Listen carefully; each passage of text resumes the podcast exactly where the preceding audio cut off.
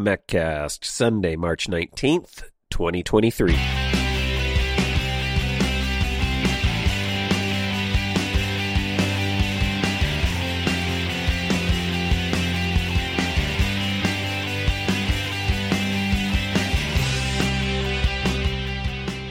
Hey, Mac Geeks, it's time for your Maccast, the show for Mac Geeks by Mac Geeks. I'm Adam, and this is the show where we discuss all things Macintosh. How you doing? Welcome back to the Maccast. Glad to be back here with you for another episode of Mac. Hints, tips, tricks, all the news and going-ons in, goings-ons in our little Apple and Mac community. I hope you are doing quite well this week. Things have been nice around here. It's starting to get a little bit warmer. All that fun stuff, and certainly with Apple, uh, things are a little bit slower as they do get this time of year. You know, things are winding down as we lead up to Worldwide Developer Conference, but we have some things to get into and discuss in this episode. We're going to talk a little bit about Apple T V Plus and specifically movies. The Oscars happened, and I'll give you the rundown on kind of how Apple made out this year. We're going to get into some more reality A R V R headset stuff, a few rumors related to that, um, some big news around Apple's next-gen processors. We have a little bit of iPhone news sprinkled in there, and really that's about it for the news for this week. Then we are going to get into... I, I guess I'll call it a little bit heavier discussion uh, than we normally have here on the Maccast, but something came up this week with a fan of the show, someone in our community, and I wanted to have a conversation with you about it. So we're going to get into some terminology and uh, language stuff, and then uh, we'll talk about uh, backups and getting new Macs and, and how to... Uh, use old backups and recover old backups, or I guess reuse old backups. So we have a question about that. And then I have a little thing of the moment uh, related to some other Apple updates that happened this week. So should be a good episode. Might be a little bit quicker than normal. Um, but before we dive in, I do want to take a quick moment and uh, thank one of our show sponsors, and that is our sponsor, Kolide. And they have some big news. If you're an Okta user, they can get your entire fleet to one hundred percent compliance. How? Well, if a device isn't compliant, the user can't log into your cloud apps until they've fixed the problem. It's really that simple. Kolide patches one of the major holes in zero trust architecture, device compliance. Without Kolide, I T struggles to solve problems like keeping everyone's O S and browser up to date. Unsecured devices are logging into your company's apps because there's nothing there to stop them. Kolide is the only device trust solution that enforces compliance as part of authentication, and it's built to work seamlessly with Okta. The moment Kolide's agents detect a problem, it alerts the user and gives them instructions to fix it. If they don't fix the problem within a set time, they're blocked. Kolide's method means fewer support tickets, less frustration, and most importantly, one hundred percent fleet compliance. Visit kolide.com slash Maccast to learn more or to book a demo. That's K-O-L-I-D-E dot com slash Maccast. And a big thank you to Kolide for their support of the show. So one of the things that happened this past week was the Oscars, and Apple's streaming service had a presence there. Now, it wasn't like last year where Apple won the Best Picture Oscar for CODA, the first of any streaming service. So that was kind of a big milestone. Uh, this year was a little bit more subdued for Apple T V Plus. There were still two Apple T V Plus films up for awards, and Apple did manage to take a win for Best Animated Short Film uh, with the movie The Boy, the Mole, the Fox, and the Horse. So that's still a pretty big win. Not at the same caliber as Best Picture, but not too shabby. I would say overall, I, I'm trying to think back to this year. It feels to me like Apple didn't have quite as many films in uh, in the lineup this year. Uh, and uh, I think they have more kind of planned for the upcoming year. Speaking of plans for Apple T V Plus for the coming year, Apple is planning a new comedy series from the creator of Schitt's Creek The Untitled Show is going to be a ten-episode series, and it's going to star Matthew McConaughey and Woody Harrelson. Uh, they're calling it a sort of odd couple love story. It's untitled at the moment, but the overall premise is that Harrelson and McConaughey's characters will have their friendship tested when their families attempt to live together on the same Texas ranch. No word on when that uh, show will be coming to Apple T V Plus, but currently is in the works. Uh, some news surrounding Apple's Reality A R V R headset this week. That continues. MacRumors says that a private Twitter account with a track record for reliable Apple leaks has shared images of what could be components for the next uh, or for the upcoming A R V R headset from Apple. The images seem to show some ribbon cables, a straight one, and also one that looks sort of like a set of glasses, like the top frame of some eyeglasses. They say it's designed to go over the main display, so these looks like these look like display connection ribbon cables or components. Um, if these are indeed Apple parts, it sort of does give some uh, credence to the recent rumors we've been discussing that the product is getting close to an actual release date, probably later this year. Something else that we saw this week related to the to the A R V R headset was that there were some code references again, uh, this time surfacing over on an interesting place, GitHub, in one of Apple's open source repos. They were discovered by Nick Chan, references to Reality O S, which is uh, what many believe Apple will call the new operating system that will drive the A R V R headset. Um, a lot of folks believe that Apple could make an announcement at Worldwide Developer Conference in June. Uh, I think that's becoming more and more likely, especially if they're going to want developers to be able to uh, start to create apps and content for the new headset. It'll be interesting to see if they actually have kind of a developer kit, hardware kit available at the same time. I would imagine uh, that they probably will.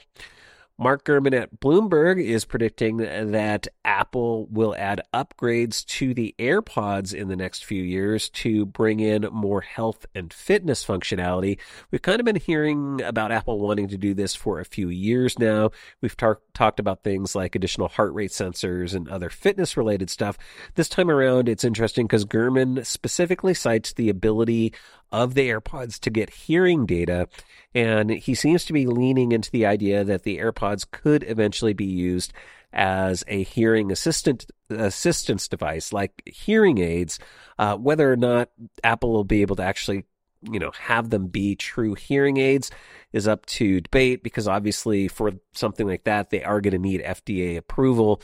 And historically, Apple has shied away from that with their wearables. We look at Apple Watch. Um, it's much harder to get F D A approval for those kinds of devices. They do currently offer with the AirPods their live listening functionality, and AirPods certainly have a lot of hearing kind of uh, enhancements. Uh, whether or not it'll be true medical device remains to be seen, and I don't think uh, we're leaning that way. But with these rumors, it seems like Apple is looking to focus a little bit more on the hearing functionality and the health benefits there that uh, AirPods might be able to provide. We have potentially seen a first glimpse at what the future of Apple Silicon may look like this week. Apple is believed to have locked up the bulk, if not all, of T S M C's three nanometer manufacturing technology, and if the latest leaked Geekbench performance numbers are real, this could be a huge win for Cupertino. The numbers we saw this week are supposedly an A seventeen chip, and they were revealed over on the Chinese site Weibo. Weibo? I never know quite how, how to pronounce that one. Uh, they were posted on Twitter by, also posted on Twitter rather, by Shrimp Apple Pro, although he does give it a, a grain of M S G warning. So take this for what it is. They're really unconfirmed numbers, um, but the numbers do show what looks like or appears like it could be an A seventeen processor, Uh, showing Geekbench six numbers, and the single core score is thirty nineteen with a multi-core score of seventy-eight sixty. If these are indeed from an A seventeen, it's quite a jump up from the twenty-five oh four single core and sixty-three fourteen multi-core score of the A sixteen, which is in the current iPhone fourteen Pro. Overall, we've heard pretty positive, pretty positive things about the upcoming three nanometer architecture.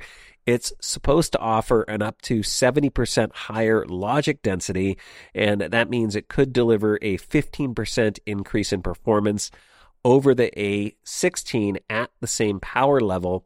Um, that's the five nanometer technology that Apple currently uses, while at the same time delivering a thirty percent reduction in power at the same speed. So much better battery life, much more performance in these chips. You may remember that they are, it is believed that Apple might feature the A seventeen only in the Pro model of iPhones this year, and we are expecting also a pretty steep price increase to the iPhone Pro models, actually all of the iPhone models this year. So get your pocketbooks, get your pocketbooks ready. Uh, there have also been rumors that the chips are even performing better than Apple expected. So quite surprising, and could mean big things not only for Apple's A-series processors for iPhones and iPads, but as you might imagine, this could be huge things for the M three processors we're expecting sometime over the next year or so. So Apple really pushing the silicon, and with their ability to lock up a lot of the manufacturing, that could put them ahead of the competition by a significant margin again. So pretty exciting times for Apple and their processor teams. We also still continue to hear rumors that Apple is trudging forward with their plans for their own five G modem designs. Apple, as you know, has struggled with this for a while, but some believe that they could have a design ready for a device, likely the iPhone, the next iPhone S E, maybe by the first quarter of twenty twenty-four. Overall, Mark Gurman still thinks that the complete transition away from reliance on Qualcomm modems is years away, maybe two or three years away. Um, still, this week we saw that DigiTimes had rumors that Apple has at least a couple of manufacturers competing for the opportunity to produce those chips. So again, all these things are signs that they are getting closer to having potentially something go into production and make its way into a device. So that the twenty twenty-four timeline could actually be a reality, and I think it makes sense for them to start with something like an iPhone S E. And then the New York Times is reporting that Apple is working on generative A I concepts like Chat G P T. Apple held their internal A I summit last week to brief their employees on their large language model and the A I tools that they're working on. Reportedly, Apple's engineers and Siri teams have been testing language-generating concepts every week, according to the report. Uh, this has been a big challenge for Apple because they are trying to make improvements to Siri, but Siri's underlying technologies, according to the piece, are cumbersome. Uh, they spoke with John Berkeley, who's a former Apple engineer who worked on Siri, and he called Siri, quote, one big snowball made up of a giant word database, and talked about the fact that it's really hard to add new phrases and functionality to the current version of Siri. Probably why a lot of the development has been extremely slow. He says it can take weeks, even years, to add new features, and that is really hindering Apple, also hindering their competitors as well.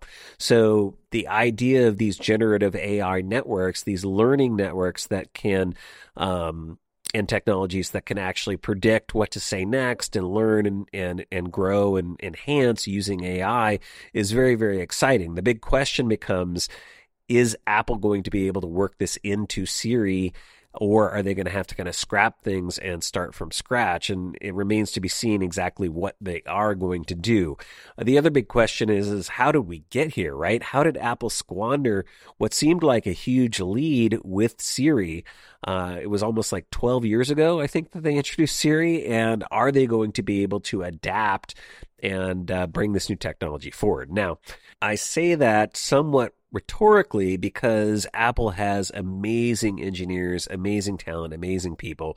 So I think they can make this work out. It's going to be interesting to find out if they're able to adapt Siri, though, again, or if they kind of have to build from the ground up, which could take even longer. So I think it's more of a question of timing and how quickly can they pivot and adapt and really improve Siri and bring in new concepts like generative A I. So we'll have to wait and see, but hopefully it'll be coming in the next couple years. And then finally, Apple has a new way to help you pick out your next iPhone. This is an interesting thing. They announced this week a shop with a specialist over video feature on their website. The feature is available from seven a.m. to seven p.m. Pacific time from Apple's Shop iPhone page on their website. And what you can do is you can go over there and, according to Apple, Uh, start a safe and secure one-way video connection with an Apple retail employee. The idea here is you'll be able to see the employee's screen, talk with the employee, but they will not be able to see you, and they will help you pick out your next iPhone. So they can answer questions for you and uh, get you the right device. So interesting new feature, and uh, probably a lot driven by the current state of our world over the past few years. A lot of people wanting to buy more online and uh, maybe get a little bit better, more personal experience. So if you've tried that out, uh, if you've had a chance, it hasn't been out very long, or if you do try it out, I'd love to hear how it goes for you. Uh, shoot us some feedback, send me an email, maccast at gmail dot com. But with that, that is going to do it for the news for this week. Before we move on, I do want to take a quick moment and thank another show sponsor, and that is Factor. Power up for springtime with Factor, America's number one ready-to-eat meal kit. You can get nutritious, chef-prepared meals delivered straight to your door, leaving you time and energy to tackle everything on your to-do list. Look and feel your best in time for warmer weather with calorie-smart meals around five hundred fifty calories or less. Too busy to cook? With Factor, you can skip the trip to the grocery store and skip the chopping, prepping, and cleanup too. Factor's fresh, never-frozen meals are ready in just two minutes, so all you have to do is heat and enjoy. Factor has delicious, flavor-packed meals to help you live to the fullest. You can choose keto, vegan, and veggie, calorie smart, and protein plus options on the menu each week. They're all prepared by chefs and approved by dietitians, and each meal has all the ingredients you need to feel satisfied all day long. I am super excited about Factor because my family has made the conscious choice to try to eat better, eat healthier, and also I have Uh, vegetarian in my family, so the ability to have those options is really, really important to us. With thirty-four chef-prepared meals, dietitian-approved weekly options, there's always something new to try. You can enjoy meals for any time of day. They have breakfast options like egg bites, smoothies, and more. Plus, you can replenish your snack supply with an assortment of over forty-five add-ons. And if you want to cut back on takeout, get Factor instead. Not only is Factor cheaper than takeout, but the meals are ready faster than restaurant delivery in just two minutes. Put the time and money you save towards planning activities for when the weather warms up.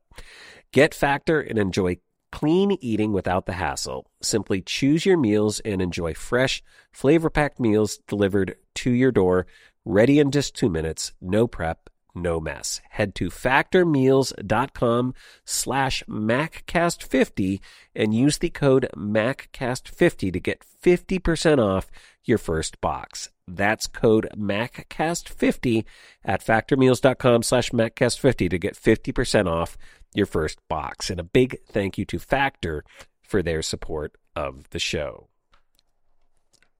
If you've been around in the Maccast community for a while, you likely know that a uh, big thing that's very, very important to me, and one thing that I think makes this podcast a little bit more special and just our community a little bit more special is the fact that we are a community, that we all come together centered around our love and our fandom of Apple and Apple products and and those sorts of things. And we definitely are kind of like a little family. We try to help each other out. I'm here every week to help answer your questions and talk about Apple and technology. And I always want this show to be fun and enjoyable for everyone. And uh, when I say everyone, that comes down to wanting everybody in this community to feel like they're part of it, like they are included. We don't want any kind of exclusivity or anything like that. And so that this week brings us to a topic that I wanted to bring up about terms and about language and about words and, and things like that, specifically the word fanboys. Uh, this is a term I've been using for years. It's been around in our community for so long that I use it probably not without giving it a whole lot of thought. Well, I, in fact, no, not without giving it a whole lot of thought. It's just a term that's in my vernacular uh, because it's been around in this community. Well, this week I got an email from a female member of our community who let me know that my use of that term did make her feel excluded. And, uh, you know, that's not That's not necessarily a great feeling. It's not necessarily something that I want to hear.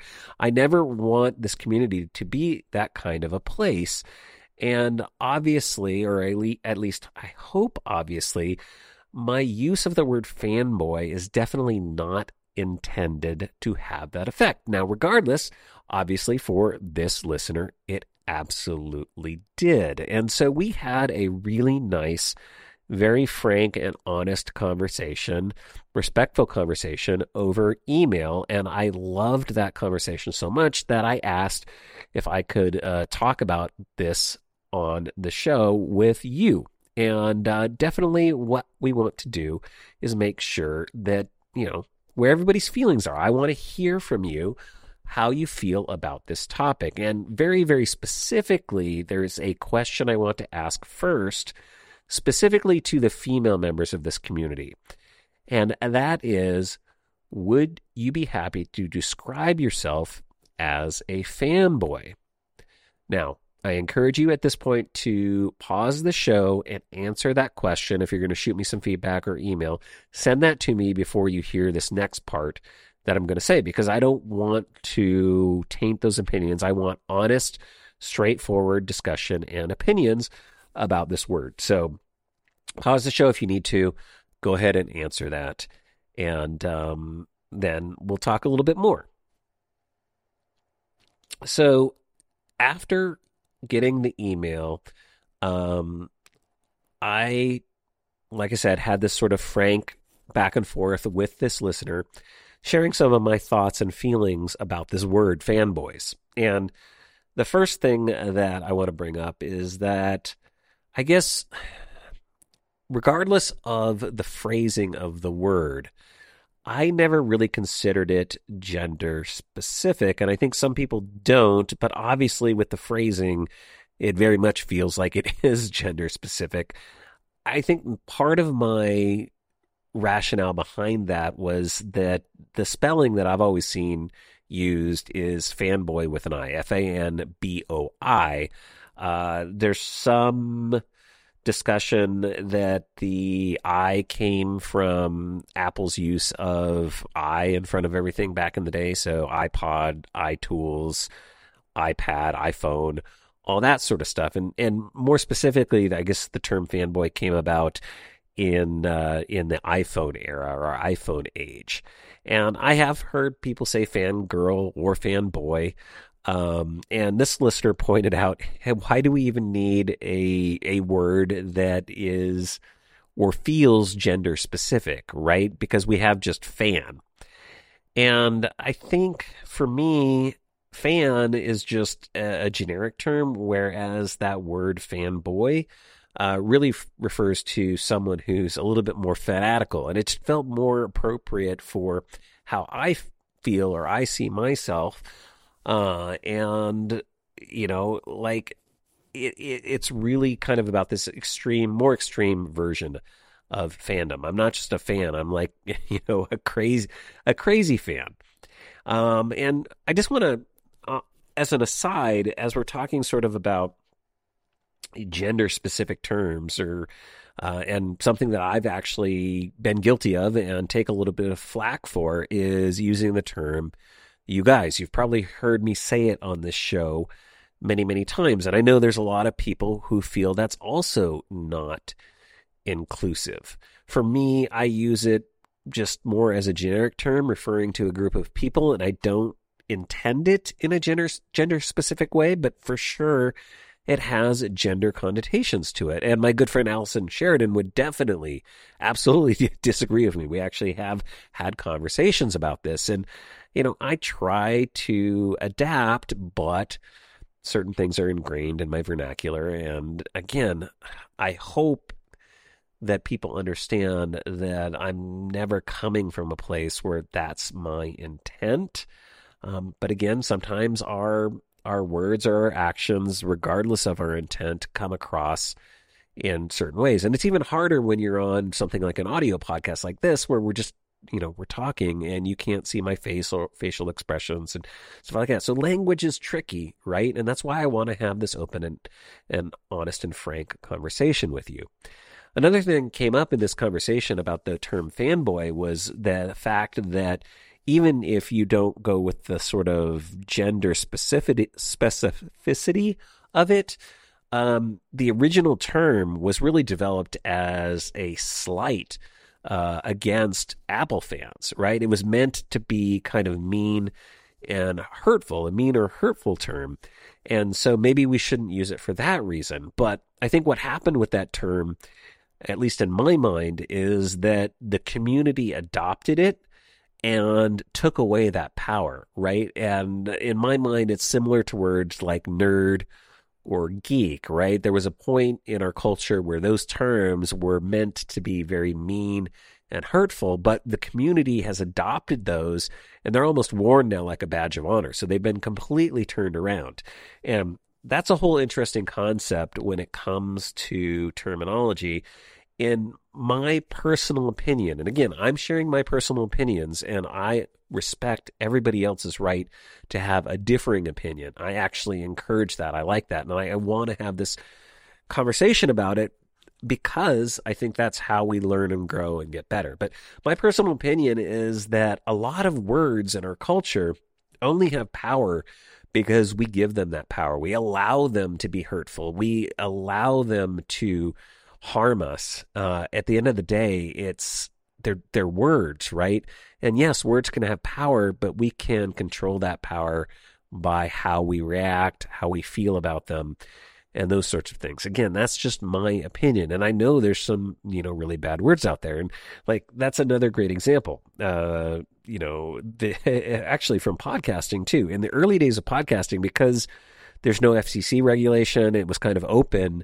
Um, one of the big things that people kind of felt was something they could do was use a lot of cursing and swearing. And anybody who listens to this show knows that it's family friendly.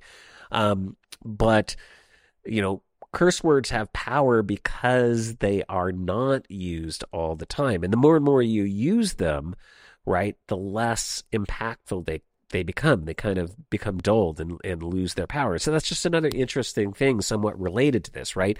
If we take a term that's meant to be harmful and flip it around and use it and take control of it, we can kind of pull that out of it.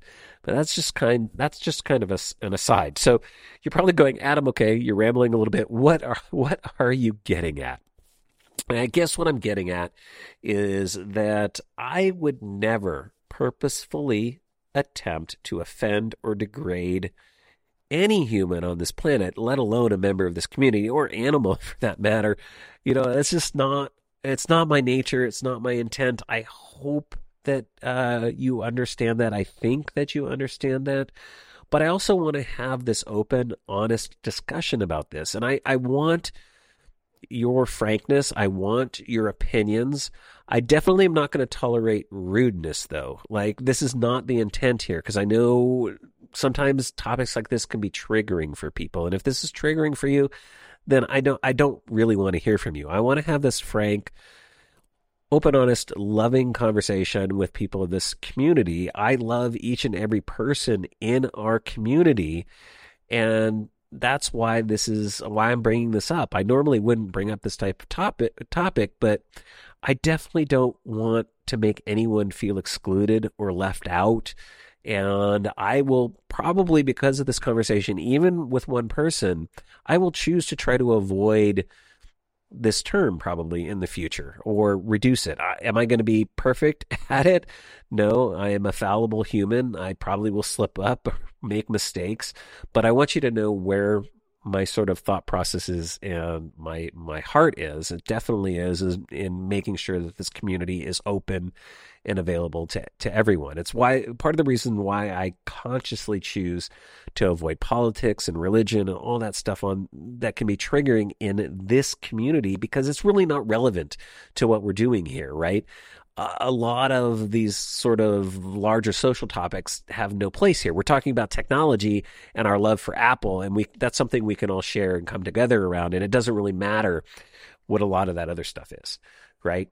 It, it's not relevant to the technology conversation. And I've heard other shows where they bring that stuff in, and it's it's not fun. You kind of sit around going, why, why are they doing that? So I know we're kind of trudging into that little area here um, again, but I want to have this open, honest conversation because it came up this week in our community, and I think it's important. It's definitely important to talk about. So that's where I'm at. I definitely want to know your opinions on this. Again, I don't want hateful, angry, you know, like triggered stuff. I want to hear rational, reasonable discourse, I guess is what I'm looking for around this topic. And certainly, you know, answer that first question if you are a female in our community. Uh, would you be happy to describe yourself as, uh, as a fanboy? And my guess is that maybe a lot of you aren't. So maybe we need to change things. But we'll have to wait and see. And I look forward definitely to hearing from you. All right, moving back into the technology stuff. Greg is a photographer. He emailed me and he said, hey, I have this very large photo library, and because of that, I'm upgrading my MacBook Air to one of the new Mac Minis. So first of all, congratulations, Greg. That is freaking awesome. And uh, he's also a Maccast listener, so guess what? He has backups. Yeah, lots of backups. He's got Time Machine backup. He's got Carbon Clone back, Carbon Copy Cloner backup, and uh, large backups that he wants to keep around. But with his new Mac, the plan is start from scratch. I want to do a clean install. I don't want to restore from my backup. I want to kind of do a little housekeeping in this transition, which, Greg, I think is a really, really great idea. But what he was confused about, or his question was that, hey, I have this Time Machine backup. I have this large Carbon Copy Cloner backup.